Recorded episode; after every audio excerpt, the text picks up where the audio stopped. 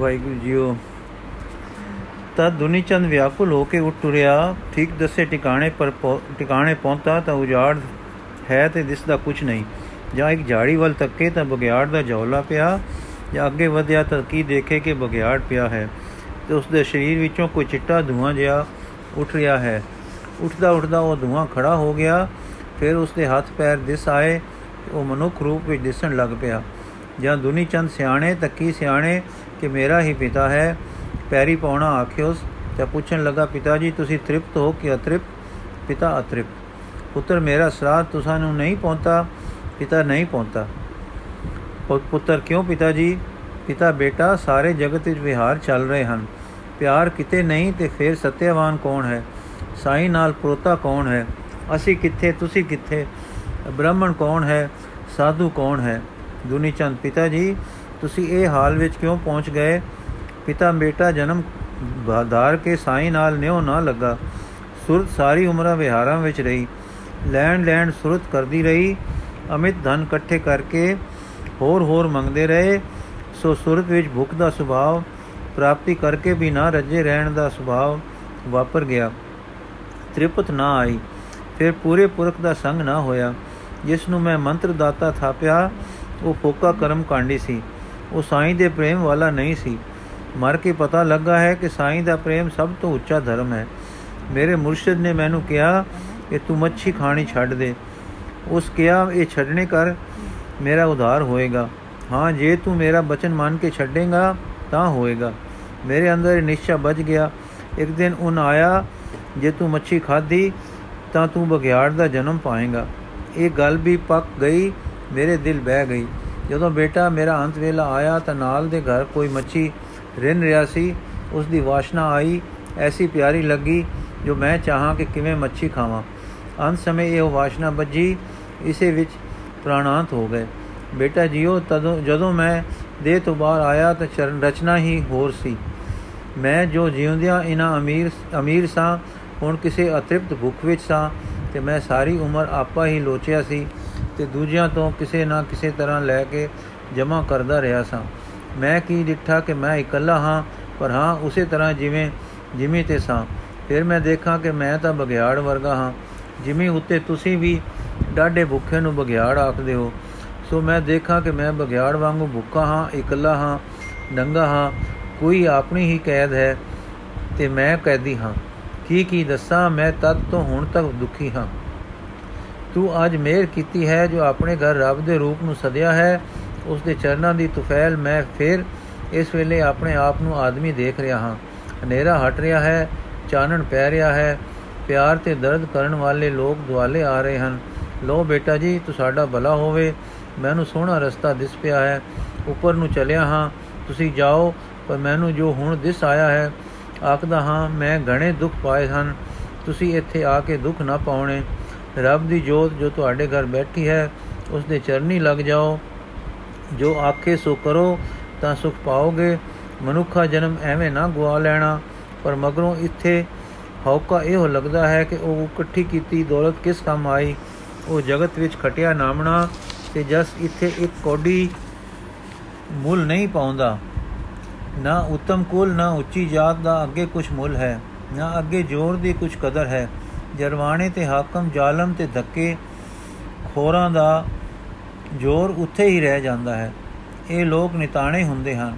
ਉੱਥੇ ਕਿ ਜਿੱਥੇ ਤੂੰ ਹੈ, ਸ਼ੁਭ ਕਰਨੀ ਰੱਬ ਦਾ ਜਸ਼ ਉਸ ਦਾ ਨਾਮ ਸਿਮਰਨ ਕੀਤਾ ਹੋਇਆ ਇੱਥੇ ਕੰਮ ਆਉਂਦਾ ਹੈ। ਮੈਂ ਹੁਣ ਇਸ ਨਵੇਂ ਚਾਨਣੇ ਪਏ ਵਿੱਚ, ਜੋ ਗੁਰੂ ਨਾਨਕ ਦੀ ਮਿਹਰ ਨਾਲ ਪਿਆ ਹੈ, ਇਹ ਕੁਝ ਸੱਚ ਤੇ ਸਾਫ਼ ਦੇਖ ਰਿਹਾ ਹਾਂ ਤੇ ਤੁਹਾਨੂੰ ਦੱਸ ਰਿਹਾ ਹਾਂ। ਲੋ ਬੇਟਾ ਜੀ ਆਸ਼ੀਸ਼ ਇਹ ਕਹਿੰਦੇ ਆ, ਉਹ ਪਿਤਾ ਦੀ ਸੂਰਤ ਉੱਪਰ ਨੂੰ ਉੱਠਦੀ ਉੱਠਦੀ ਗੁਲਦੇ ਜਾਂਦੇ ਬੱਦਲ ਵਾਂਗੂ ਗੁੰਮ ਹੋ ਗਈ।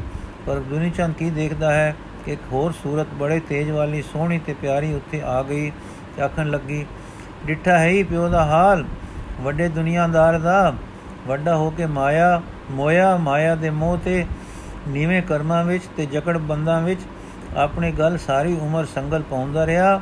ਮਰ ਕੇ ਵੀ ਧਰਤੀ ਦੇ ਨਾਲ ਹੀ ਸੀਤਾ ਰਿਹਾ ਤੇ ਪਸ਼ੂ ਬ੍ਰਿਤੀ ਵਿੱਚ ਸਾਰੀ ਉਮਰ ਵਰਤਨ ਕਰਕੇ ਪਸ਼ੂ ਸੁਭਾਵ ਵਿੱਚ ਵਿਚਰਦਾ ਦੁੱਖ ਪਾਉਂਦਾ ਰਿਹਾ। ਦੁਨੀ ਚੰਦ, ਹੈ ਰੱਬ ਵਾਲੇ, ਤੁਸੀਂ ਕੌਣ ਹੋ? ਸੁਰਤ, ਅਸੀਂ ਇਸ ਦੁਨੀਆ ਵਿੱਚ ਜੋ ਤੁਸਾਂ ਦੇ ਬਾਣੇ ਹੈ ਹੀ ਨਹੀਂ, ਸੇਵਾ ਕਰਨ ਵਾਲੇ ਹਾਂ। ਤੇ ਸਾਡੀ ਦੁਨੀਆ ਵਿੱਚੋਂ ਜੋ ਲੋਕ ਜਨਮ ਬਿਰਥਾ ਗਵਾ ਕੇ ਆਉਂਦੇ ਹਨ, ਉਹਨਾਂ ਨੂੰ ਮੋਤਾਂ, ਮਤਾਂ ਦੇ ਦੇ ਕੇ ਜਗਾਉਂਦੇ ਹਾਂ। ਭਲਾ ਜੇ ਹੁਣ ਹੀ ਸਮਝਣ, ਤਾਂ ਕੁਝ ਚਾਨਣੇ ਵੱਲ ਰੁਕ ਹੋ ਜਾਏ। ਪਰ ਉਥੋਂ ਆਪੇ ਨੂੰ ਲੋਕੀ ਇੰਨਾ ਖਰਾਬ ਕਰਕੇ ਲਿਆਉਂਦੇ ਹਨ ਕਿ ਜਿਵੇਂ ਕੋਈ ਛੋਲੇ ਤੇ ਦਾਣੇ ਨੂੰ ਦੋ ਫਾੜ ਕਰ ਦੇਵੇ। ਜੇ ਦਾਣਾ ਸਬੂਤ ਰਹੇ ਤਾਂ ਉਗਣ ਦੀ ਆਸ ਹੋ ਸਕਦੀ ਹੈ, ਪਰ ਦੁਫਾੜ ਦਾਣਾ ਕਿਕੂ ਉਗੇ? ਫਿਰ ਵੀ ਇੱਥੇ ਰੱਬ ਦੀ ਰਹਿਮਤ ਸਦਾ ਵਰਦੀ ਹੈ। ਲੋਕੀ ਦੁਖੜੇ ਭਰ ਭਰ ਕੇ ਸਾਡੀਆਂ ਮਿਹਨਤਾਂ ਨਾਲ ਸਾਡੇ ਉਪਦੇਸ਼ ਸੁਣ ਕੇ ਸਾਈਂ ਵੱਲ ਰੁਕ ਕਰਦੇ ਹਨ, ਤਾਂ ਸਹਿੜੀ ਮੈਲ ਧੋਪਦੀ ਹੈ। ਕੋਈ ਫਿਰ ਸਿੱਖਣ ਵਾਸਤੇ ਜਗਤ ਨੂੰ ਜਾਂਦੇ ਹਨ, ਕੋਈ ਇਥੋਂ ਤਰੱਕੀ ਵੱਲ ਤੁਰ ਪੈਂਦੇ ਹਨ, ਨਾਨਾ ਅਵਸਥਾ ਹਨ। ਜੋ ਕਹਿਣੀਆਂ ਕਠਨ ਹਨ। ਦੁਨੀਚੰਦ ਮੇਰਾ ਪਿਤਾ ਹੁਣ ਕਿੱਥੇ ਗਿਆ ਹੈ, ਮਰ ਕੇ ਕੀ ਹੁੰਦਾ ਹੈ? ਸੁਰਤ ਉਸ ਦਾ, ਉਹ ਸਰੀਰ ਜਿਸ ਨੂੰ ਪ੍ਰੇਤ ਪਿੰਜਰ ਕਹਿੰਦੇ ਹਨ, ਤੇ ਜੋ ਬਗਿਆੜ ਦਾ ਸੀ ਟੁੱਟ ਗਿਆ ਹੈ। ਤੇ ਹੁਣ ਉਸ ਵਿੱਚ, ਹੁਣ ਉਹ ਉਸ ਵੇਗ ਵਿੱਚ ਪਾਇਆ ਗਿਆ ਹੈ, ਜਿੱਥੇ ਉਸ ਨੂੰ ਹੋਸ਼ ਆਈ ਹੈ ਕਿ ਮੈਂ ਰੂਹ ਹਾਂ ਤੇ ਮੇਰੇ ਅੱਗੇ ਚਾਨਣ ਹੀ ਚਾਨਣ ਹੈ। ਤੇ ਮੈਂ ਜੇ ਮਿਹਨਤ ਕਰਾਂ, ਤਾਂ ਹਲਕੇ ਤੋਂ ਹਲਕਾ ਤੇ ਸੋਹਣਾ ਹੁੰਦਾ ਉੱਪਰ ਉੱਪਰ ਨੂੰ ਉੱਠਦਾ ਚਲਾ ਜਾਵਾਂਗਾ। ਉਹ ਸੁਖ ਵਾਲੇ ਥਾਂ ਨੂੰ ਸਮਝ ਗਿਆ ਹੈ। ਜਦੋਂ ਸਰੀਰ ਛੁੱਟਦਾ ਹੈ ਤਾਂ ਧਰਤੀ ਨਾਲ ਪਿਆਰ ਕਰਨ ਵਾਲੇ ਤੇ ਮੋਟੀਆਂ ਵਾਸਨਾ ਵਿੱਚ ਉਮਰ ਬਿਤਾਉਣ ਵਾਲੇ ਤੇ ਸਰੀਰ ਦੇ ਰਸਾਂ ਨੂੰ ਹੀ ਸਾਰੀ ਉਮਰਾਂ ਪਾਲਣ ਵਾਲੇ ਲੋਕ ਧਰਤੀ ਤੇ ਹੀ ਰਹਿ ਜਾਂਦੇ ਹਨ।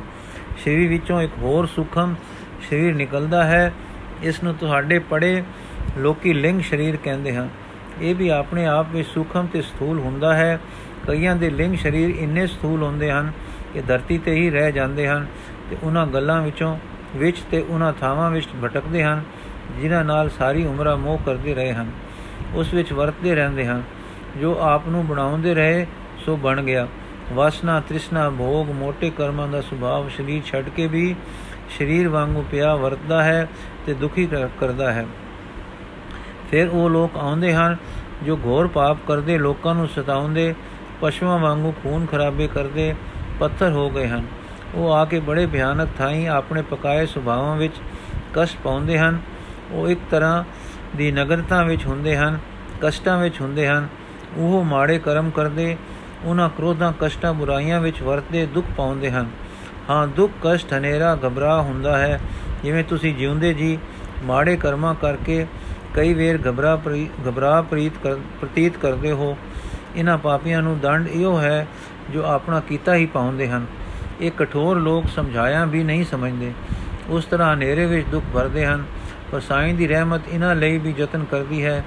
ਇਹ ਜਦ ਪਛਤਾਉਂਦੇ ਪਾਪ ਕਰਦੇ ਹਨ, ਤਾਂ ਪਛਤਾਵੇ ਦੀ ਪੀੜਾ ਨਾਲ ਜੋ ਅਸਹਿ ਕਸ਼ਟ ਹੁੰਦਾ ਹੈ, ਉਸ ਨਾਲ ਮੈਲ ਧੋਪਣ ਲੱਗ ਜਾਂਦੀ ਹੈ। ਅਰ ਜੋ ਪਛਤਾਉਂਦੇ ਰਹਿਣ ਤੇ ਅਰਦਾਸ ਵਿੱਚ ਆ ਜਾਣ, ਤਾਂ ਸਹਿਜੇ ਸਹਿਜੇ ਰਸਤੇ ਪੈ ਜਾਂਦੇ ਹਨ। ਅਸੀਂ ਲੋਕ ਇਹਨਾਂ ਵਿੱਚ ਵੀ ਜਾਂਦੇ ਤੇ ਆਪ ਹੁਲਦੇ ਹਾਂ ਕਿ ਜਿਵੇਂ ਇਹ ਪਛਤਾਪ ਦੇ ਰਾਹ ਪੈ ਕੇ ਅਰਦਾਸ ਵਿੱਚ ਆ ਜਾਣ। ਤੁਹਾਡੇ ਪਾਸਿਓਂ ਵੀ ਨਾਮ ਵਾਲੇ ਉੱਚੇ ਲੋਕ ਇਹਨਾਂ ਦੁਖੀਆਂ ਦੀ ਮਦਦ ਕਰ ਸਕਦੇ ਹਨ। ਜਿਵੇਂ ਧੰਨ ਸਤਗੁਰੂ ਨਾਨਕ ਨੇ ਅੱਜ ਤੇਰੇ ਪਿਤਾ ਦਾ ਪ੍ਰੇਤ ਪਿੰਜਰ ਸਮਾਪਤ ਕਰਕੇ ਆਤਮ ਦੁਨੀਆ ਵਿੱਚ ਉਸ ਤਰੱਕੀ ਦੇ ਰਸਤੇ ਪਾ ਦਿੱਤਾ ਹੈ। ਇਹ ਯਾਦ ਰੱਖੋ ਕਿ ਧਰਤੀ ਕਰਮ ਭੂਮੀ ਹੈ ਉਤੋਂ ਦਾ ਬੀਜਿਆ ਇੱਥੇ ਉਗਦਾ ਹੈ, ਇੱਥੇ ਆ ਕੇ ਉਗਾਉਣਾ ਕਠਨ ਕੰਮ ਹੈ, ਮਹਾਨ ਕਠਨ ਕੰਮ ਹੈ।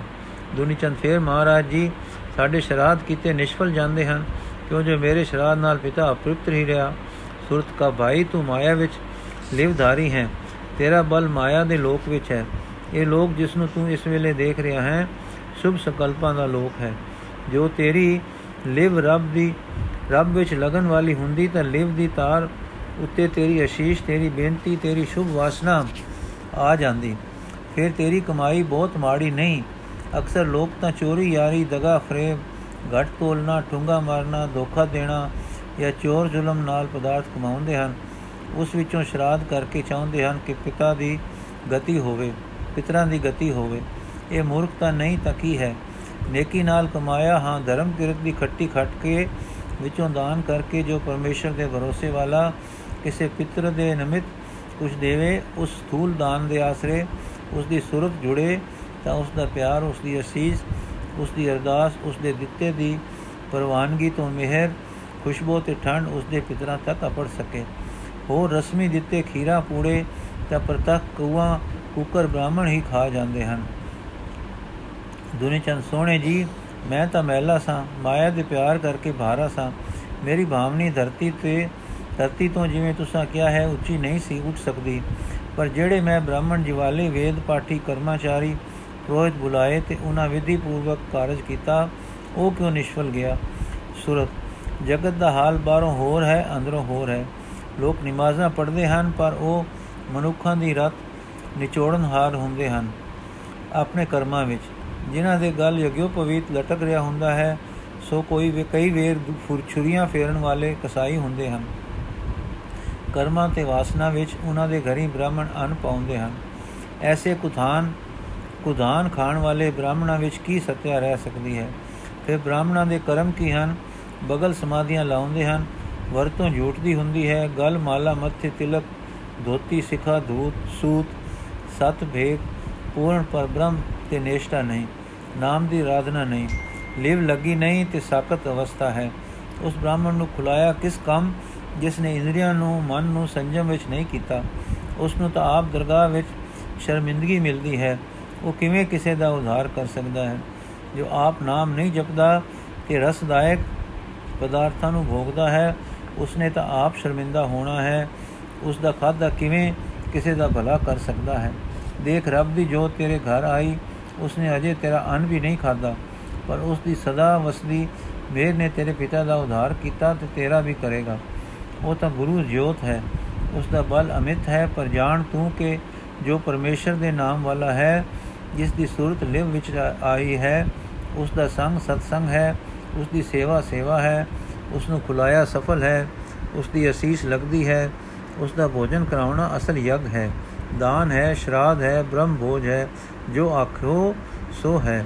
ਦੁਨੀ ਚੰਦ ਇਹ ਜਿਉ ਆਪ ਨੂੰ ਮੇਰੇ ਜੇ ਪਾਪੀ ਤੇ ਕਿਵੇਂ ਮੇਰ ਆਈ ਹੈ, ਜੋ ਅਗੰਮ ਦੀਆਂ ਗੱਲਾਂ ਦੱਸ ਰਹੇ ਹੋ। ਸੂਰਤ ਮੈਂ ਆਪੋ ਤਾਂ ਕੁਝ ਨਹੀਂ ਕਹਿ ਰਿਹਾ। ਮੈਂ ਤਾਂ ਅਰਸ਼ੀ ਗੁਰੂ ਨਾਨਕ ਦੇਵ ਦੀ ਅਗੰਮ ਬਾਣੀ ਤੋਂ ਜੋ ਸੁਆ ਸੁਆ ਮੈਨੂੰ ਪੈ ਰਹੇ ਹਨ, ਉਹ ਮੈਂ ਕਹਿ ਰਿਹਾ ਹਾਂ। ਇਹ ਅਗੰਮ ਬਾਣੀ ਤੁਹਾਡੀ ਸਮਝ ਗੋਚਰੀ ਬਾਣੀ ਵਿੱਚ ਅਜੇ ਰੂਪਧਾਰੀ ਨਹੀਂ ਹੋਈ, ਪਰ ਪੂਰਨ ਗੁਰੂ ਤੋਂ ਧੁਰ ਕੀ ਬਾਣੀ ਦੇ ਰੂਪ ਵਿੱਚ ਮੇਰੇ ਤੇ ਪ੍ਰਗਟ ਹੋ ਰਹੀ ਹੈ। ਤੇਰੇ ਤੇ ਉਹਨਾਂ ਦੀ ਮਿਹਰ ਹੋਈ ਹੈ, ਉਸ ਮਿਹਰ ਦੇ ਸਦਕੇ ਮੈਨੂੰ ਆਗਿਆ ਹੋਈ ਹੈ, ਜੋ ਤੈਨੂੰ ਇਹ ਅਗੰਮੀ ਬਚਨ ਪ੍ਰਗਟ ਕਰਾਂ। ਗੁਰੂ ਜੀ ਆਪ ਤੇਰੇ ਨਾਲ ਇਹ ਸਾਰੇ ਬਚਨ ਕਰਨਗੇ, ਫਿਰ ਸੰਸਾਰ ਦੇ ਤਾਰਨ ਲਈ ਤੂੰ ਸਾਡੀ ਸਮਝਣ ਵਾਲੀ ਬੋਲੀ ਵਿੱਚ ਉਹ ਦਾਤਾ ਗੁਰੂ ਜੀ ਆਪ ਇਸ ਅਗੰਮ ਬਾਣੀ ਨੂੰ ਗੁਰਬਾਣੀ ਦੇ ਸਰੂਪ ਵਿੱਚ ਪ੍ਰਗਟ ਕਰਨਗੇ। ਜੋ ਵਾਰ ਹੋਵੇਗੀ, ਜੋ ਤੇਰੇ ਪ੍ਰਥਾਏ ਹੋਈ ਕਹੀ ਜਾਵੇਗੀ। ਪਰ ਹੋਸੀ ਸਾਰੇ ਜਗਤ ਦੇ ਤਾਰਨ ਲਈ। ਮੇਰ ਦਾ ਸਾਈਂ ਤੇਰੇ ਘਰ ਬੈਠਾ ਹੈ। ਉਸ ਜਗਤ ਦਾਤਾ ਦੀ ਮੇਰ ਮੇਰੇ ਰੂਪ ਵਿੱਚ ਇਸ ਵੇਲੇ ਤੇਰੇ ਤੇ ਝੂਲ ਰਹੀ ਹੈ। ਪਰ ਤੇਰੇ ਪਿਤਾ ਨੇ ਵੀ ਇੱਥੇ ਤੋਂ ਵਿਦਾ ਹੁੰਦੇ ਸਾਰ ਉੱਪਰ ਗਤੀ ਲੈਂਦਿਆਂ ਜਦ ਸੁਖ ਦਾ ਸਾਹ ਲਿੱਤਾ ਤਾਂ ਸਾਈਂ ਅੱਗੇ ਬੇਨਤੀ ਕੀਤੀ ਕਿ ਤੈਨੂੰ ਸੁਮਤ ਮਿਲੇ। ਜੋ ਤੂੰ ਘਰ ਆਈ ਰੱਬੀ, ਜੋਤ ਦੀ ਮਿਹਰ ਤੋਂ ਵਿਰਵਾ ਨਾ ਰਹਿ ਜਾਵੇਂ। ਤੈਨੂੰ ਮਾਇਆ ਨਾ ਵੇੜ ਲਵੇ ਤੇ ਤੂੰ ਉਹਨਾਂ ਤੋਂ ਸੁਖ ਦਾ ਨਾਪਾ ਲੈ ਲਵੇਂ। ਇਸ ਕਰਕੇ ਤੈਨੂੰ ਦੱਸਿਆ ਹੈ ਕਿ ਅੱਗੇ ਆ ਕੇ ਲੋਕ ਆਪਣੇ ਕੀਤੇ ਕਰਮਾਂ ਅੱਗੇ ਪਕਾਏ ਸੁਭਾਵਾਂ ਦਾ ਆਪ ਕਸ਼ਟ ਭੋਗਦੇ ਹਨ। ਤੂੰ ਹੁਣ ਮੌਕਾ ਹੈ ਲਾਭ ਲੈ ਕੇ ਆਵੇਂ। ਦੁਨੀ ਚਾਨ ਸਧਾਰਨ, ਭਲੇ ਲੋਕ ਅੱਗੇ ਜਾ ਕੇ ਕਿਵੇਂ ਹੁੰਦੇ ਹਨ? ਸੁਰਤ ਤੀਜਾ, ਜੋ ਜਗਤ ਵਿੱਚ ਅਸਧਾਰਨ ਤੌਰ ਤੇ ਭਲੇ ਹਨ, ਮੰਦਾ ਨਹੀਂ ਕਰਦੇ, ਕਿਸੇ ਨੂੰ ਦੁੱਖ ਨਹੀਂ ਦਿੰਦੇ ਕੁਝ ਨੇਕੀ ਕਰਦੇ ਹਨ, ਰੱਬ ਜੀ ਪਰ ਵਿਸ਼ਵਾਸ ਰੱਖਦੇ ਹਨ ਤੇ ਅਰਦਾਸ ਬੇਨਤੀ ਵਿੱਚ ਹੁੰਦੇ ਹਨ, ਅਰਥਾਤ ਮਨ ਨੂੰ ਮੰਦਾ ਕਰਨ ਵੱਲੋਂ ਮੋੜੀ ਰੱਖਦੇ ਹਨ, ਉਹ ਇੱਥੇ ਆ ਕੇ ਸੁਖੀ ਹੁੰਦੇ ਹਨ, ਉਹ ਪਾਪੀਆਂ ਵਾਂਗੂ ਨਗਰ ਨਹੀਂ ਹੁੰਦੇ, ਜੋ ਕੁ ਜਗਤ ਵਿੱਚ ਤੁਸੀਂ ਤਰਸਦੇ ਹੋ ਤੇ ਨਹੀਂ ਮਿਲਦਾ, ਉਹਨਾਂ ਨੂੰ ਇੱਥੇ ਪ੍ਰਾਪਤ ਹੁੰਦਾ ਹੈ। ਗੱਲ ਕੀ ਵੇਰਵਾ ਕਿਹਾ ਨਹੀਂ ਜਾਂਦਾ, ਪਰ ਇਹ ਜਾਣ ਲੈ ਕੇ ਉਸ ਇੱਥੇ ਸੁਖ ਹੀ ਪਾਉਂਦੇ ਹਨ। ਪਰ ਹਾਂ, ਜੋ ਨਾਮ ਜਪਦੇ ਤੇ ਦਿਲ ਲਗਾ ਕੇ ਸਾਈ ਨਾਲ ਲੱਗੇ, ਉਸ ਦੇ ਪਿਆਰ ਵਿੱਚ ਜੀਵੇ, ਜਿੰਦੇ ਹੋਏ, ਜੀਵੇ ਹੋਏ ਜੀ ਦਾ ਜੀਵਨ ਬਸਰ ਕਰਨਾ, ਕਰਨ ਤੇ ਤਰਲੇ ਲੈਂਦੇ ਆਉਂਦੇ ਹਨ। ਉਹਨਾਂ ਦੀ ਗਤੀ ਅਗਾਧ ਤੇ ਅਕਤ ਹੈ। ਉਹ ਘਬਰਾ, ਹਮਸ, ਹਨੇਰਾ ਨਹੀਂ ਵੇਖਦੇ। ਰੋਂਦੇ ਨਹੀਂ, ਸੁਖ ਨਾਲ ਪਹੁੰਚਦੇ ਹਨ। ਉਹ ਨੰਗੇ ਨਹੀਂ ਹੁੰਦੇ, ਉਹ ਹੱਸਦੇ, ਖੁਸ਼ ਜਾਂਦੇ ਹਨ। ਉਹ ਪੂਰੀ ਲਿਵ ਵਾਲੇ ਸਾਈਂ ਦੀ ਚਰਨ ਸ਼ਰਨ ਆਪਣੇ ਹਨ। ਸੋ ਸਮਝ ਲੈ ਕਿ ਨਾਮ ਸਭ ਤੋਂ ਉੱਚੀ ਗਤੀ ਦਿੰਦਾ ਹੈ। ਦੁਨੀ ਚੰਦ, ਮੇਰੇ ਤੇ ਮਿਹਰ ਹੋ ਜਾਏ। ਸੁਰਤ, ਪਹਿਲੀ ਮਿਹਰ ਦੀ ਗੱਲ ਸੁਣ ਕੰਨ ਦੇ ਕੇ। ਸਤਗੁਰ, ਤੇਰੇ ਘਰ ਬੈਠਾ ਹੈ, ਪਰ ਤੂੰ ਮਤਾ ਨਿਰਾ ਸਾਧ ਫਕੀਰ ਸਮਝ ਲਵੇਂ। ਸਤਗੁਰ, ਰੱਬੀ ਜੋਤ ਹੈ, ਸਤਗੁਰ ਵਿੱਚ ਉਹ ਆਪ ਵਸਦਾ ਹੈ। ਸਤਗੁਰ ਨੂੰ ਪਛਾਣ, ਭਾਵ ਕਰ, ਪ੍ਰੇਮ ਕਰ। ਸਮਝ ਲੈ ਬਿਨਾ ਸਤਗੁਰ ਦੇ ਕਿਸੇ ਨੇ ਨਹੀਂ ਪਾਇਆ। ਦੂਜੀ ਗੱਲ ਸੁਣ ਸਤਗੁਰ ਨੇ ਨਾਮ ਦੇਣਾ ਹੈ, ਸੋ ਪ੍ਰਾਪਤ ਕਰਕੇ ਉਸ ਵਿੱਚ ਲਗ ਪਉ। ਤੀਜੀ ਗੱਲ ਸੁਣ, ਨਾਮ ਦੀ ਆਰਾਧਨਾ ਭਗਤੀ ਹੈ, ਭਗਤੀ ਕਰਨੀ ਹੈ, ਭਾਉ ਵਾਲੀ ਭਗਤੀ, ਪ੍ਰੇਮ ਭਗਤੀ, ਭਾਉ ਭਗਤ ਵਿੱਚ ਜਿਉ ਕੇ ਫਿਰ ਨਿਮਰਤਾ ਵਿੱਚ ਰਹਿਣਾ ਹੈ। ਕਰਮ ਕਾਂਡੀਆਂ ਤੇ ਗਿਆਨੀਆਂ ਵਾਂਗੂ ਤੇ ਹੋਰ ਸਾਧਨਾ ਵਾਲਿਆਂ ਵਾਂਗੂ ਆਪਣੀ ਕਰਨੀ ਦੇ ਅਭਿਮਾਨ ਵਿੱਚ ਨਹੀਂ ਆਉਣਾ। ਜਿਉਂਦੀ ਭਗਤੀ ਰੱਬ ਦੀ ਦੇ ਮਿਲਾਪ ਤੋਂ ਸਿਵਾ ਹੋਰ ਕੁਝ ਨਹੀਂ ਮੰਗਦੀ। ਚੌਥੀ ਗੱਲ ਹੋਈ, ਨੇਕੀ ਸੰਤੋਖ ਯਥਾ ਲਾਭ ਸੰਤੋਖ ਧਰਮ ਕਿਰਤ ਮੰਦੇ ਪਾਸੇ ਕਦਮ ਨਹੀਂ ਧਰਨਾ। ਮਾੜੇ ਕਰਮਾਂ ਤੋਂ ਬਚਣਾ, ਭਲੇ ਕੰਮ ਕਰਨੇ। ਦੁਨੀਆ ਵਿੱਚ ਭੁੱਲਣਾ ਨਹੀਂ। ਖਾਣਾ ਥੋੜਾ ਭੁੱਖ ਰੱਖ ਕੇ ਸੋਣਾ ਉਹਨਾਂ ਕਿ ਸਰੀਰ ਸੁਖੀ ਹੋ ਉਠੇ। ਦੇਖ ਮਾਇਆ ਪ੍ਰਬਲ ਹੈ। ਮਾਇਆ ਨਾਮ ਭੁਲੇਵੇ ਦਾ ਮਤਾ ਭੁਲਾਵਾ। ਪੈ ਜਾਈ ਕਿ ਸਤਗੁਰ ਨਾਨਕ ਇੱਕ ਸਾਧੂ ਹੈ ਚੰਗਾ। ਰੋਟੀ ਖਵਾ ਕੇ ਮੱਥਾ ਟੇਕ ਕੇ ਟੋਰਦੇ ਆ। ਇਸ ਵੇਲੇ ਤੈਨੂੰ ਗੋਬਿੰਦ ਰੂਪ ਦਿਸ ਰਹੇ ਹਨ, ਪਰ ਮਾਇਆ ਪੈ ਚਾ ਸਕਦੀ ਹੈ। ਤੇ ਘਰ ਆ ਕੇ ਤੈਨੂੰ ਗੁਰੂ ਨਾਨਕ ਦੇਵ ਗੋਬਿੰਦ ਰੂਪ ਦ੍ਰਿਸ਼ਟੀ ਪੈਣੋਂ ਹਟ ਜਾਵੇ, ਤਕੜਾ ਨਹੀਂ ਉਹ ਗੁਰੂਆਂ ਦਾ ਗੁਰੂ ਹੈ, ਵਾਹਿਗੁਰੂ ਵਿੱਚੋਂ ਗੁਰੂ ਜੋਤੀ ਹੈ। ਸਿੱਖਿਆ ਦਾਤੇ ਮੁਰਸ਼ਿਦ ਗੁਰਮੁਖ ਉਸਨੇ ਅਨੇਕਾਂ ਪੈਦਾ ਕਰਨੇ ਹਨ। ਸਿੱਖਿਆ ਦਾਤੇ ਦੀ ਸਦਾ ਲੋੜ ਹੈ, ਪਰ ਉਹ ਆਪ ਤਾਂ ਗੁਰਮੁਖ ਵੀ ਹੈ ਤੇ ਗੁਰੂ ਵੀ ਹੈ। ਉਹ ਉਸ ਗੁਰੂ ਗੁਰਮੁਖ ਤੋਂ ਸੁਮਤ ਲੈ, ਮਤਾ ਸਮਝੇ ਕਿ ਮੈਂ ਤੈਨੂੰ ਦੂਸਰੇ ਲੋਕ ਤੋਂ ਦਿਸ ਪਿਆ ਹਾਂ ਤੇ ਮਤ ਤੇ ਚਲਿਆ। ਹਾਂ, ਇਹੋ ਬਸ ਹੈ। ਮਤ ਇਹ ਭੁਲੇਵਾ ਵੀ ਖਾਂਦਾ ਹੋਵੇ, ਮੈਂ ਤਾਂ ਗੁਰੂ ਦੀ ਸਾਖੀ ਭਰਨ ਵਾਲਾ ਹਾਂ। ਇਹ ਗੁਰੂ ਉਹ ਹੈ ਜਿਸ ਤੋਂ ਦੇਵਤੇ ਤੇ ਦਾਨੇ, ਪੀਰ ਤੇ ਪੈਗੰਬਰ, ਰਖੀ ਤੇ ਅਵਤਾਰ ਸਦਕੇ ਹੋ ਰਹੇ ਹਨ। ਉਹ ਪੂਰਾ ਗੁਰੂ ਹੈ, ਉਸ ਤੋਂ ਬਲਿਆਰ ਹੋ। ਉਹ ਪਸ਼ੂ ਬੁੱਧੀਆਂ ਨੂੰ ਮਨੁੱਖ ਤੇ ਮਨੁੱਖ ਬੁੱਧੀ ਨੂੰ ਦੇਵਤਾ ਬਣਾ ਕੇ ਸਿੱਧ ਦਾਨ ਕਰਦਾ ਹੈ। ਮਨੁੱਖਾਂ ਨੂੰ ਦੇਵਤੇ ਬਣਾ ਦਿੰਦਾ ਹੈ। ਗੁਰੂ ਅੰਦਰਲੇ ਨੂੰ ਚਾਨਣ ਪਾ ਦਿੰਦਾ ਹੈ। ਜਿਸ ਤਰ੍ਹਾਂ ਸੂਰਜ ਚੰਦ ਅੱਖਾਂ ਨੂੰ ਚਾਨਣਾ ਦਿੰਦੇ ਹਨ, ਤਿਵੇਂ ਗੁਰੂ ਮਨ ਨੂੰ ਚਾਨਣਾ ਚਿਰਾਗ ਕਰ ਦਿੰਦਾ ਹੈ। ਦੇਖ ਦੁਨੀ ਚੰਦ, ਜਗਤ ਵਿੱਚ ਬੜੇ ਬੜੇ ਦਾਨੇ ਹਨ, ਸ਼ਾਸਤਰ ਵੇਤਾ ਹਨ, ਜੋ ਆਪ ਪੜ੍ਹਦੇ, ਆਪੇ ਪੂਰਨ ਪੁਰਖ ਬਣ ਬੈਠਦੇ ਹਨ, ਔਰ ਉਹ ਗੱਲਾਂ ਵੀ ਚੋਂਗੇਰੀਆਂ ਕਰਦੇ ਹਨ। ਉਹਨਾਂ ਦੀ ਮਹਿਮਾ ਕਰਨ ਵਾਲੇ ਸੇਵਕ ਸੱਜਣ ਵੀ ਬਣ ਜਾਂਦੇ ਹਨ। ਉਹਨਾਂ ਦੇ ਬੌਣ ਵੀ ਪ੍ਰਸਿੰਦੇ ਹਨ। ਜਾਪਦੇ ਹਨ ਕਿ ਇਹ ਜਗਤ ਦੇ ਤਾਰਕ ਤੇ ਸਿੱਖਿਆ ਦਾਤੇ ਹਨ। ਪਰ ਉਹ ਇਸ ਤਰ੍ਹਾਂ ਹੁੰਦੇ ਹਨ ਜਿਵੇਂ ਤਿਲਾਂ ਦੇ ਖੇਤ ਵਿੱਚ ਬੁਆੜ ਦਾ ਬੂਟਾ ਹੁੰਦਾ ਹੈ। ਤਿਲਾਂ ਤੋਂ ਵੱਧ ਵੱਧਦਾ, ਫੈਲਦਾ, ਫੁੱਲਦਾ ਤੇ ਫਲਦਾ ਹੈ, ਪਰ ਉਸ ਦੀ ਫਲੀ ਫੇਹੋ ਤਾਂ ਵਿੱਚੋਂ ਤਿਲਾਂ ਦੀ ਥਾਂ ਸੁਆਹ ਨਿਕਲਦੀ ਹੈ।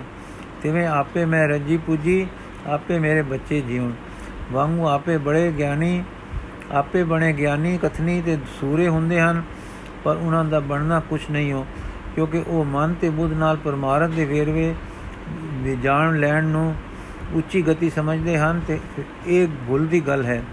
ਜਾਣ ਲੈਣਾ ਹੀ ਨਹੀਂ, ਪਰ ਹੋ ਜਾਣਾ ਅਸਲ ਤਰੱਕੀ ਹੈ। ਮਤਾਂ ਤੂੰ ਆਪ ਗੁਣ ਗਿਆਨੀ ਤੇ ਸੰਤ ਮਹਾਤਮਾ ਬਣ ਰਹੇ। ਸੂਰੇ ਸਤਗੁਰੂ ਨਾਨਕ ਦੀ ਸਰਣੀ ਪਈ, ਜੇ ਤੂੰ ਛੁੱਟਣ ਦੀ ਸੁਖੀ ਹੋਣ ਦੀ ਆਸ ਧਾਰਨਾ ਹੈ। ਹਾਂ, ਸਤਗੁਰ ਨੂੰ ਮਿਲ, ਉਸ ਦੇ ਮਿਲਾਪ ਨਾਲ ਰੱਬ ਚਿਤ ਆਉਂਦਾ ਹੈ। ਉਹ ਭੋਜਲ ਤੇ ਤਾਰਨਹਾਰ ਬੋਹਿਤਾ ਹੈ। ਹੁਣ ਤੂੰ ਜਾ, ਇਹ ਗੱਲ ਜ਼ਰੂਰੀ, ਕਿੰਨੀ ਗੰਢ ਲੈ, ਗੰਢ ਦੇ ਲੈ, ਕੰਨੀ ਗੰਢ ਦੇ ਲੈ। ਫੋਕੇ ਪੜੇ ਹੋਏ ਗਿਆਨੀ ਨਹੀਂ ਹੁੰਦੇ, ਨਾ ਗੁਰੂ ਪੁਣੇ ਗੁਰੂ ਪੁਣੇ ਦੇ ਫੋਕੇ ਦਾਵੇ ਧਾਰਨ ਵਾਲੇ, ਨਾ ਕਰਨੀਹੀਨ ਸਾਧੂ ਤੇ ਪੂਜਾ ਖਾਣੇ ਬ੍ਰਾਹਮਣ ਕੁਝ ਹੁੰਦੇ ਹਨ।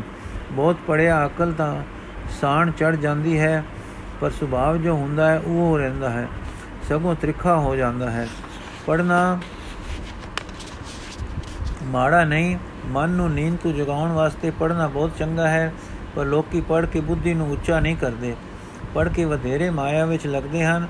ਕੋਈ ਪਰਮਾਰਥ ਦੀ ਵਿਦਿਆ ਪੜ ਕੇ ਭੁੱਲ ਵਿੱਚ ਪੈ ਜਾਂਦੇ ਹਨ। ਕੋਈ ਵਿਵਹਾਰਕ ਵਿਦਿਆ ਪੜ ਕੇ ਭੁਲੇਵੇਂ ਵਿੱਚ ਫਸਦੇ ਹਨ। ਮੈਂ ਦੱਸਿਆ ਸੀ, ਮਾਇਆ ਨਾਮ ਭੁਲੇਵੇਂ ਦਾ ਹੈ। ਦੌਲਤ ਨੂੰ ਮਾਇਆ ਇਸ ਕਰਕੇ ਕਹਿੰਦੇ ਹਨ ਕਿ ਇਹ ਆਪਣੇ ਵਿੱਚ ਪਾ ਦਿੰਦੀ ਹੈ ਕਿ ਸਾਰੀ ਸਤਿਆ ਮੇਰੀ ਹੈ। ਕੁਟਮ ਮਾਇਆ ਹੈ ਕਿ ਆਪਣੇ ਮੋਹ ਵਿੱਚ ਭੁਲਾ ਭੁਲਾ ਲੈਂਦਾ ਹੈ। ਇੱਜ਼ਤ ਤੇ ਤਾਕਤ ਮਾਇਆ ਹੈ ਕਿ ਆਪਣੇ ਮਦ ਵਿੱਚ ਭੁਲਾ ਲੈਂਦੀਆਂ ਹਨ। ਸੰਸਾਰੀ ਵਿਦਿਆ ਭੁਲੇਵਾ ਹੈ ਕਿ ਆਪਣੇ ਜਾਣਨ ਦੇ ਗਰਭ ਵਿੱਚ ਫਸਾ ਕੇ ਅੱਗੇ ਤਰੱਕੀ ਕਰਨੋਂ ਰੋਕਦੀ ਹੈ। ਸੋ ਮਾਇਆ ਭੁਲੇਵਾ ਹੈ ਭੁਲੇਵਾ ਮਾਇਆ ਹੈ। ਭੁਲੇਵਾ ਕੀ ਹੈ ਕਿ ਦੱਸਣ ਵਾਲਾ ਜਗਤ ਤੇ ਮਨ ਨਾਲ ਸਮਝ ਵਿੱਚ ਆਉਣ ਵਾਲਾ ਲੋਕ, ਸਦਾ ਰਹਿਣ ਵਾਲਾ ਭਾਸੇ ਉਸ ਦੇ ਸੁਖੀ ਸਦੀਵੀ ਭਾਸ਼ਣ ਤੇ ਮਨ ਉਤੇ, ਮਨ ਉਸ ਤੋਂ ਅੱਗੇ ਤੇ ਉਸ ਦੇ ਵਿੱਚ ਤੇ ਉਸ ਦੇ ਪਿੱਛੇ ਉਸ ਸ਼ਕਤੀ, ਉਸ ਸਮਰੱਥ ਵਜੂਦ ਨੂੰ ਨਾ ਸਹੀ ਕਰੇ, ਜੋ ਕਿ ਸਾਰੇ ਦਾ ਮੂਲ ਹੈ। ਹਾਂ, ਜੋ ਰੱਬ ਜੀ ਤੋਂ ਮਨ ਨੂੰ ਖੇੜ ਕੇ ਉਸ ਦੀ ਕੀਤੀ ਦੇ ਮੋਹ ਵਿੱਚ ਪਾਵੇ, ਸੋ ਭਲੇਵਾ ਹੈ। ਜੋ ਮਨ ਰੱਬ ਜੀ ਨੂੰ ਮੰਨਦਾ ਹੈ, ਰੱਬ ਜੀ ਦੇ ਨਾਮ ਵਿੱਚ ਲੱਗਾ ਹੈ, ਹਾਂ, ਜੋ ਰੱਬ ਜੀ ਵੱਲ ਰੁਕ ਤੇ ਝੁਕਾਓ ਪਕੜਦਾ ਹੈ, ਤਾਂ ਉਸ ਦਾ ਭਲੇਵਾ ਦੂਰ ਹੁੰਦਾ ਹੈ। ਉਸ ਨੂੰ ਪਦਾਰਥ ਕੇ ਕੁਟਮ ਇੱਜ਼ਤ ਕੇ ਸੱਜਣ ਭੁਲੇਵੇ ਵਿੱਚ ਨਹੀਂ ਪਾਉਂਦੇ, ਉਹ ਗ੍ਰਸਥ ਵਿੱਚ ਵਸਦਾ ਕਿਸੇ ਦਾ ਬੁਰਾ ਨਹੀਂ ਚਿਤਵਦਾ ਮੰਦੇ ਤੋਂ ਬਚਦਾ, ਸਾਈਂ ਵਿੱਚ ਜਾਗਦਾ, ਲਿਵ ਲਾ ਕੇ ਟੁਰਦਾ ਹੈ। ਹਾਂ, ਉਸਨੇ ਮਾਇਆ ਤੋਂ ਭਲੇਵਾ ਨਹੀਂ ਖਾਦਾ ਮੈਂ ਕਿਹਾ ਸੀ ਕਿ ਲੋਕੀ ਵਿਹਾਰਕ ਵਿਦਿਆ ਪੜ੍ਹ ਕੇ ਵਧੇਰੇ ਮਾਇਆ ਦੇ ਪਿਆਰੇ ਹੋ ਜਾਂਦੇ ਹਨ। ਹਾਂ, ਉਹ ਤ੍ਰਿਖੀ ਅਕਲ ਨਾਲ ਵਧੇਰੇ ਧੋਖਾ, ਫਲ, ਛਲ, ਫਰੇਬ ਸਿੱਖ ਜਾਂਦੇ ਹਨ। ਐਸੇ ਪੜਿਆਂ ਨੂੰ ਮੂਰਖ ਕਹੀਦਾ ਹੈ। ਤੇ ਹਾਂ, ਇੱਕ ਹੋਰ ਸੁਣ, ਇੱਕ ਹੋਰ ਵਿਦਿਆਵਾਨ ਹਨ। ਜਿਹੇ ਕੋ ਸਾਖ ਸ਼ਾਸਤਰ ਵਰਗੇ ਤੇ ਨਸਤਕ ਜੋ ਵਿਦਿਆ ਤੇ ਤ੍ਰਿਖੇ ਚਾਨਣੇ ਵਿੱਚ ਤੁੰਦਿਆ ਜਾਂਦੇ ਹਨ, ਜਿਨ੍ਹਾਂ ਨੂੰ ਰੱਬ ਜੀ ਅੱਖਾਂ ਨਾਲ ਅੱਖਾਂ ਦਾ ਵਿਸ਼ਾ ਬਣ ਕੇ ਨਾ ਦਿਸਣ ਕਰਕੇ ਇਹ ਭੁਲੇਵਾ ਪੈ ਜਾਂਦਾ ਹੈ ਕਿ ਰੱਬ ਜੀ ਹੈ ਨਹੀਂ। ਐਸੇ ਪੜਿਆਂ ਦੀ ਸੁਹਬਤ ਨਹੀਂ ਕਰਨੀ। ਇਹੋ ਜਿਹੇ ਪੜੇ ਪੜਦੇ ਨਹੀਂ, ਪਰ ਪੜ ਕੇ ਕੜ ਜਾਂਦੇ ਹਨ। ਚੇਤੇ ਰੱਖਣਾ ਰੱਬ ਜੀ ਤੋਂ ਵੇਮੁਖਾਂ ਨੂੰ ਇੱਥੇ ਆ ਕੇ ਖੇਚਲ ਵਧੇਰੇ ਹੁੰਦੀ ਹੈ।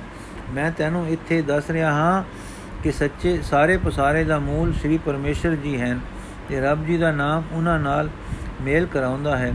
ਰੱਬ ਜੀ ਵਿੱਚ ਲਿਵ ਲਾਉਂਦਾ ਹੈ ਲਵਾਉਂਦਾ ਹੈ, ਲਿਵ ਮੇਲ ਹੈ।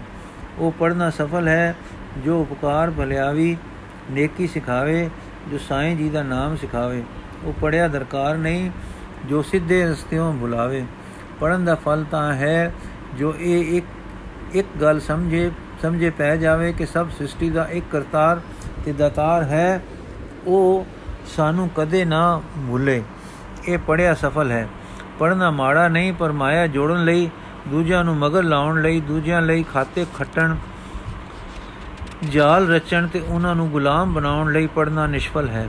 ਮਨ ਨੂੰ ਗਿਆਨਵਾਨ ਕਰਨ ਲਈ, ਵਧੇਰੇ ਨੇਕੀ ਸਿੱਖਣ ਲਈ ਤੇ ਬੁੱਧੀ ਨੂੰ ਉਸ ਮਾਰਗ ਪਾਉਣ ਲਈ ਕਿ ਬੁੱਧੀ ਸੁਧ, ਸੁਧੀ ਵਿੱਚ ਬਦਲ ਜਾਵੇ ਪੜਨਾ ਸਫਲ ਹੈ। ਦੁਨੀ ਚੰਦ ਆਪਨੇ ਬੜੀ ਕਿਰਪਾ ਕੀਤੀ ਹੈ। ਮੈਨੂੰ ਚਾਨਣਾ ਪਾਇਆ ਹੈ, ਪਰ ਮੈਂ ਕੁਝ ਡਰ ਰਿਹਾ ਹਾਂ। ਮੇਰਾ ਡਰ ਦੂਰ ਕਰੋ ਤੇ ਗੁਰੂ ਨਾਨਕ ਦੇਵ ਜੀ ਮੈਨੂੰ ਪਿਆਰੇ ਕਰ ਦਿਓ। ਸੂਰਤ, ਡਰ ਦੀ ਥਾਂ ਨਹੀਂ ਕਿਉਂਕਿ ਰੱਬ ਜੀ ਡਰ ਤੇ ਦਾਤੇ ਨਹੀਂ, ਉਹ ਮਾਤਾ ਪਿਤਾ ਨਾਲੋਂ ਵਧੇਕ ਪਿਆਰ ਕਰਨ ਵਾਲੇ ਹਨ। ਉਹ ਦੰਡ ਦੇਣ ਵਾਲੇ ਕ੍ਰੋਧੀ ਰਾਜਾ ਨਹੀਂ ਹਨ। ਉਹ ਸਦਾ ਬਖਸ਼ਿੰਦ ਸੱਚੇ ਪਿਤਾ, ਸੱਚੀ ਮਾਤਾ ਹਨ।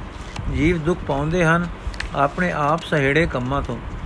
ਜੋ ਬੱਚਾ ਅੱਗ ਵਿੱਚ ਹੱਥ ਪਾਵੇ, ਉਹ ਆਪਣਾ ਹੱਥ ਆਪ ਸਾੜਦਾ ਹੈ। ਉਸ ਨੂੰ ਕੋਈ ਦੰਡ ਤਾਂ ਨਹੀਂ ਦੇ ਰਿਹਾ। ਵਾਹਿਗੁਰੂ ਸਦਾ ਦਿਆਲ ਹੈ। ਹੋਰ ਪਾਪੀਆਂ ਲਈ ਵੀ ਉਹਨਾਂ ਦੇ ਆਪਣੇ ਸਹਿੜੇ ਗੰਦ ਵਿੱਚੋਂ ਨਿਕਲ, ਨਿਕਲਣ ਦੇ ਉਪਾਅ ਰੱਬ ਜੀ ਨੇ ਰਚੇ ਹਨ। ਆਪਣੇ ਪਿਆਰਿਆਂ ਨੂੰ ਇਸ ਲੋਕ ਵਿੱਚ ਰੱਬ ਜੀ ਮੇਰਾ ਕਰਦੇ ਹਨ ਅਤੇ ਤੁਹਾਡੇ ਲੋਕ ਵਿੱਚ ਵੀ ਆਪਣੇ ਪਿਆਰਿਆਂ ਭਗਤਾਂ ਨੂੰ ਸਮਤ ਤੇ ਜੀ ਦਾਨ ਦੇਣ ਲਈ ਗਲਦੇ ਹਨ। ਸਾਰੇ ਜਿੱਥੇ ਜਿੱਥੇ ਸ੍ਰਿਸ਼ਟੀ ਹੈ, ਸਾਈਂ ਦੀ ਮਿਹਰ ਮੀ ਵਸਾਉਂਦੀ ਹੈ। ਰੱਬ ਜੀ ਨੂੰ ਸਦਾ ਮਾਤਾ ਵਰ ਪਿਆਰ ਕਰਨੇ, ਹਾਰ ਪਿਆਰ ਕਰਨੇ ਹਾਰੇ ਜਾਣੋ। ਵੇਖੋ, ਗੁਰੂ ਨਾਨਕ ਦੇਵ ਜੀ ਦਾ ਜਗਤ ਵਿੱਚ ਜਾਣਾ ਸਾਈਂ ਜੀ ਦੀ ਹੀ ਅਪਾਰ ਮਿਹਰ ਹੈ। ਜੀਵ ਜੋ ਸਰੀਰਾਂ ਵਿੱਚ ਹਨ, ਅਰਥਾਤ ਤੁਸੀਂ ਲੋਕ ਜੋ ਸਰੀਰਧਾਰੀ ਹੋ, ਇਹ ਵੀ ਮੇਰ ਹੈ। ਸਰੀਰ ਧਾਰ ਕੇ ਮਾਇਆ ਵਿੱਚ ਜਾ ਕੇ ਪ੍ਰਕਿਰਤੀ ਕੇ ਮਾਦੇ ਵਿੱਚ ਨਿਵਾਸ ਪਾ ਕੇ ਰੂਹ ਦਾ ਕਿਣਕਾ ਗੋਲਾਂ ਵਿੱਚ ਪੈ ਪੈ ਕੇ ਬਲਵਾਨ ਹੁੰਦਾ ਹੈ। ਜਿਵੇਂ ਅਖਾੜੇ ਵਿੱਚ ਜਾ ਕੇ ਕੁਸ਼ਤੀ ਕਰਨ ਵਾਲੇ ਦਾ ਬਲ ਵੱਧਦਾ ਹੈ ਤਿਵੇਂ ਪ੍ਰਕਿਰਤੀ ਕੇ ਪਾਪਾਂ ਵਿੱਚ ਵਸ ਕੇ, ਉਸ ਦੇ ਫਤਿਹ, ਉਸ ਤੇ ਫਤਿਹ ਪਾ ਕੇ ਰੂਹ ਬਲਵਾਨ ਹੁੰਦੀ ਹੈ, ਵਿਸ਼ਾਲਤਾ ਪਾਉਂਦੀ ਹੈ।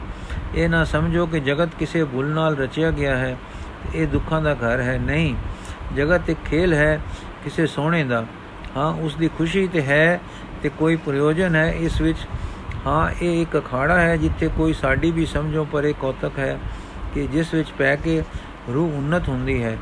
ਰੂਹ ਦੀ ਉન્નਤੀ ਬੇਹੱਦ ਹੈ।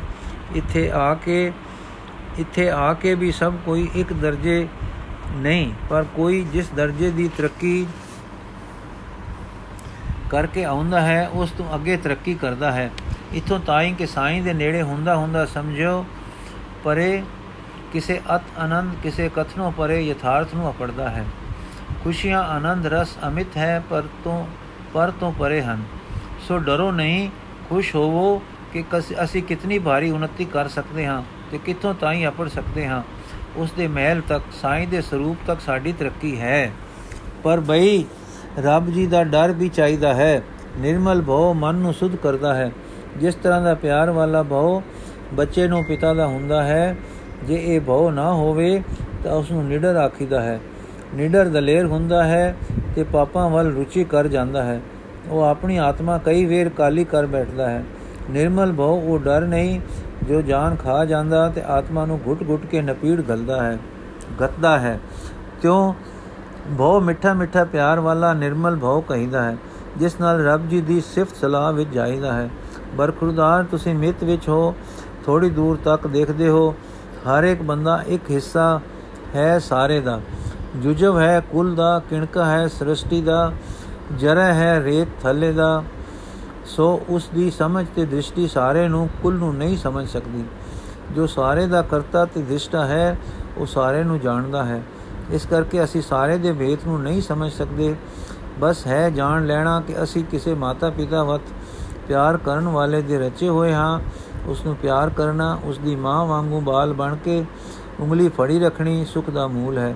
ਮਾਂ ਦੀ ਉਂਗਲ ਤੋਂ ਖੁੰਝ ਕੇ ਜਿਵੇਂ ਬੱਚਾ ਮੇਲੇ ਵਿੱਚ ਵੀ ਦੁਖੀ ਹੋ ਜਾਂਦਾ ਹੈ ਤਿਵੇਂ ਅਸੀਂ ਦੁਖੀ ਹਾਂ?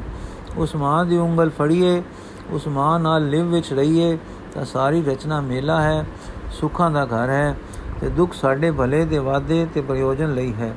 ਅਸੀਂ ਲਿਵ ਵਿੱਚ ਆ ਕੇ ਦੇਖੀਏ, ਤਾਂ ਜਿਉਂਦੇ ਜੀ ਹੀ ਤੱਕ ਲਵਾਂਗੇ ਕਿ ਸਾਡਾ ਆਪਾ ਸੁਖ ਦਾ ਹੈ, ਰਸ ਦੀ ਟਿਕਾਉ ਦੀ, ਖੇੜੇ ਦੀ ਪ੍ਰਤੀਤੀ ਵਿੱਚ ਆ ਜਾਂਦਾ ਹੈ।